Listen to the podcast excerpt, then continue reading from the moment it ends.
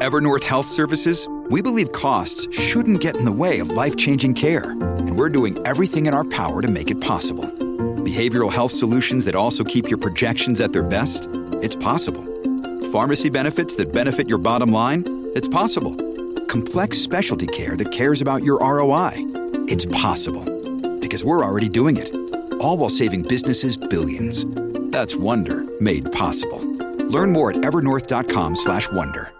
We'll talk to some affordability issues now in the province of Alberta. We'll get to the auto insurance thing in a minute, get your take on that. But as you know, and you probably heard, there are some concerns. Uh, first of all, we've got electricity rates in this province that are bonkers, um, and also some concerns about the Alberta government's campaign to Tell the feds. That's what it's called, right? Tell the feds. It's currently blanketing Ontario with advertising warning of soaring prices and rolling blackouts if the federal government's uh, clean energy regulations come to pass. Now, some experts in the field say ads are flat out misleading in some cases, and others are pointing out the fact that, you know, with what we're dealing with in terms of cost of electricity in Alberta right now, perhaps, maybe, the millions of dollars that are being spent on these campaigns right now could be better used right here in Alberta to help Albertans. The Premier was asked about that at a news conference this week. She doesn't uh, see it that way. Do you think spending $8 million on the Tell the Feds campaign is more important or better placed than just putting that money into relief for Albertans and their energy bills? Well, because we're trying to make sure that every MP across the entire country understands that they're acting in a way that will create unreliability in our grid, create unaffordability in our grid, and is unconstitutional. So MPs make a decision on this. Uh, MPs have the ability to advocate for something that is more reasonable, and we want to make sure that uh, every MP understands our position. Okay, so you've probably seen the ads. There's entire, uh, ironically, electric buses in Toronto that are wrapped in um, Alberta government advertising a huge buy. I mean, it, I think the total is somewhere between seven and eight million dollars. And like I say, there are people that have a lot of concerns about that campaign and about electricity in Alberta too. Maybe we need to clean up our own backyard before we start talking to the rest of the country. But let's get into it. We're going to have a conversation with David Gray, former executive director and utility consumer advocate. Uh, David, thanks so much for joining us. I really do appreciate your time today, sir. You, Mr. Ganam. Happy to be with you. Okay, to start, first of all, we, we need to say this is all based on a draft plan, right? This is what the government is pushing back against here. It hasn't been finalized yet. The clean energy regulations are not law, at least not at this point. So there's a few things with that. I started my career in system planning and electricity. I'm a, I'm a power guy and have been my whole career. Um, and um, the complaints they're making about 2035 don't address any of the problems that we have already existing in, in Alberta. Um, and it's just sort of ironic the metrics that they picked in terms of you may have blackouts, so Yeah. you may see your prices quadruple in 2035 because of the feds are exactly what we're seeing here in 2023. Well, this is the thing. Uh, it's absurd, and that we have a, a massive problem in our electricity market that was known before the NDP got elected. Um, so we need to fix that. And if we're going to spend eight million dollars on something, it would be consumer representation in any of these regulatory processes. Okay, um, let, us deal with that first. We'll, we'll- we'll get to the ad campaign in a second. First of all, let's deal because I agree with you. There's a tremendous amount of chutzpah for our government to be running around the country warning of soaring electricity rates and blackouts when we have soaring electricity rates in the province that they currently run. I mean, to the tune of four and five times they have increased. They're higher than anywhere else in the country. What got us into this mess? Uh, you've got a lot of background on how that market system that we hear so much about led to the point where we're now paying more than any other Canadian by a fair margin. Our market was designed uh, contemporaneously with New Zealand's, uh, but New Zealand went uh, some degree further on making things smarter, whereas we went some degree further on making things dumber.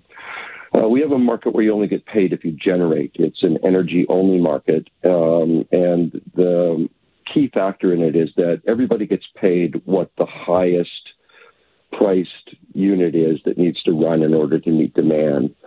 Um, that market has some funny characteristics. It's, it's a bad design. It doesn't uh, address future uh, supply and demand and tries to make a spot market do anything with the result that you either get no profits going to anybody um, or the situation we have now where they use a, a, a, procedure called economic withholding or strategy, where they'll price some of their plants out to the stratosphere so that they can drive the price up for everything else. Yeah, economic uh, withholding. Just to be clear, so our, our audience knows exactly what we're talking about. It is a it's the ability of power generating companies in Alberta to say, you know what, pull back a little bit, drive up the price of electricity. Economic withholding, withhold power to change the supply demand equation and increase prices, right? That's that's exactly it. It's just like OPEC, um, yep. except you do it with prices. Now, um, in the last Market Surveillance Administrator quarterly report, I've seen something I never saw before, which is TransCanada actually taking the plants, they say commercially offline. Um, those plants take 24 hours to restart. So we're getting into where we actually have effectively physically withholding, just like OPEC would do. Um, it's it's gross, Shay. Mm-hmm. It's, um, it's an abuse of uh, it's market power written in as the only pricing mechanism in the the market, and it doesn't work for beans. Yeah, uh, anybody can see that, um, and so um, myself and um, uh, and my friend, uh, who's a market expert, have put together a proposal. Essentially, just take the electricity market and make it just like the natural gas market. Uh, it works fine. Futures converge to the spot market. It would be we would be fine, we would not have had these price excursions if we just had that design instead of the one we do. Yeah, and, and to her credit, I will I will give the premier credit for saying, you know what, she recognized the system's broke. It, it's not working, and there needs to be changes made. So so perhaps this is it. What's the timeline in turning this around? Is it the wave of a hand here, David, or is it going to take a, a bunch of doing to get prices reined in for Albertans? Uh, if history's any guide, the industry will slow walk this as long as they can. Shay, they have th- 3.4 billion reasons a, a yeah. month to do so. Um, it's you know like people don't understand how much money is going out of the province, but by this spring it'll be on the order of 75 to 80 billion dollars that's gone in profits above and beyond normal profits to these companies. Isn't that absurd? Eighty billion dollars. Eighty billion dollars in profit to the power generators. Profits above what they should be getting, above what's normal. So Unreal. this idea that they have to have this to have new plants built is ridiculous and absurd. The reason we don't have new plants built is no one will play in our ridiculous cornered market. Okay, uh, yeah, mind-boggling numbers. And like I say, the premier recognizes the system's broken. It's now it's a matter of let, okay, let's fix it. I don't know how that's going to work. Um, the campaign. Uh, David, let's talk about that. We're, we're, we're running all over the country saying, hey, listen, nobody wants to freeze in the dark. You, you know, all these sorts of things. You're going to have blackouts. Your rates are going to soar. Some people have said that's misleading. Is it? I mean, the Alberta Energy, uh, what's it called? The AESO has actually said, no, you know what? The, these federal regulations could lead to blackouts. So there is some truth in there, isn't there? No. um, I am very concerned the extent to which that the people that are supposed to be working for us have become uh, partisanly dis- defensive of this government. Um, people should have resigned over the way things have, have come to pass. But I guess back in 2007, Mel Knight fired the top three guys at the ISO and his top guy at electricity because they wouldn't go along with the utility company's requests to do this sort of thing. Um, and I guess once you've decapitated it, they stay decapitated. But I'm very disappointed that um, the people that are working in the civil service there haven't um, haven't been forthright. Because the problem is, is that they've done nothing and then given up. I mean, we haven't even got 1970s level of energy efficiency programs here, let alone demand management, let alone battery management, let alone you know local solar, all the smart things you can do now with electricity because of electronics. We've decided that we'd rather you know complain about giving up on coal.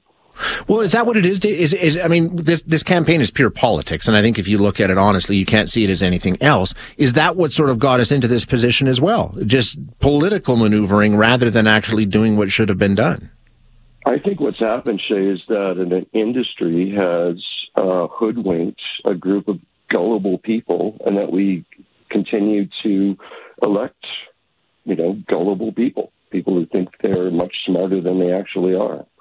um, and I don't know how we fix that, but I'm working. All right. And we will follow it along. David, I'm out of time, but thank you so much for being here. Some important information. That economic withholding is something we need to talk about more uh, and, need to get dealt with. So we'll continue to follow along your work and, and see if you can help Albertans with the as we're paying right now. Appreciate your time.